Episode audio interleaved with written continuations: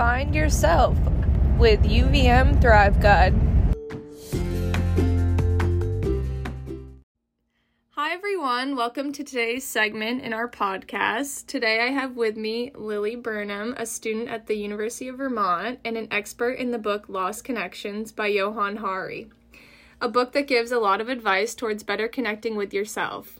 Hi, Lily. Thank you so much for joining us today. Hi, Laura. I'm so happy to be here. I'm so excited to take a deep dive into this book and discuss more of these questions and topics today. So, what do you got for me?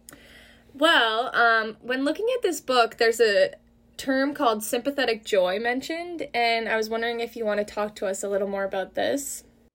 Yeah, absolutely. So, this is one of the terms and methodologies that I found the most interesting when I first started reading Johann Hari's Lost Connection. So, kind of the backstory as humans it's quite natural to sit there and critique others and find the negative in a situation or a person you equate other people's successes to your own and you find failure in other people's successes so this could stem from a feeling of injustice jealousy or even a sense of entitlement within a situation so, this sympathetic joy meditation style, Hari describes it as the method of cultivating the opposite of jealousy and envy and simply feeling happy for others. So, this is a meditation, kind of with a slow progression of picturing those that you lo- that you love, and picturing them in a successful situation, and you focus on that nurturing and that feeling for others for what others are doing um, to combat your envy. So as you slowly progress, you start to picture people that you love, picture people that you kind of are so so on, and then you move to people that you hate. So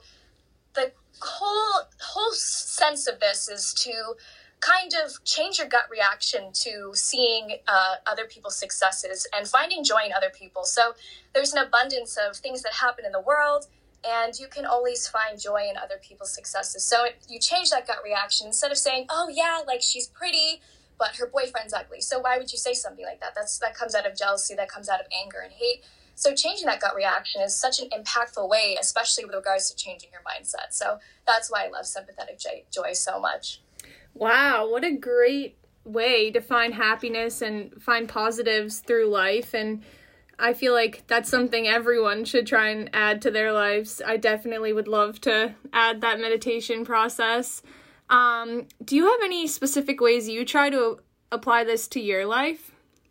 Yeah, absolutely, Laura. So the whole the whole thing with these kinds of meditation practices and different um, ways to find happiness within yourself is setting a routine. So when you have a routine, then it's hard to stray from something. So it takes 20 days to break a habit, 20 days to start a habit. So you slowly each day you take a segment out of your day and you just kind of sit there think about your your happiness happiness for other people uh, your mother your sister and you're sitting there and you're like oh they just got on the honor roll. How great for them. So then you slowly kind of find joy in that and then slowly progress throughout those 20 days to, to start your habit um, moving to people that you may not may not like as much essentially. So yeah finding that routine finding your routine is so important that is so great thank you so much for joining us today lily what a great concept for people to add to their everyday lives um, i know i definitely will be so yes thank you so much for having me i love this topic so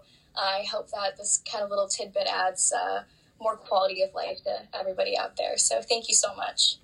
Of course. And thank you, everyone, for listening today. Please join us for our next podcast um, with sports psychologist Ari Shapiro Miller for a conversation on mental health and a brief, brief visualization exercise.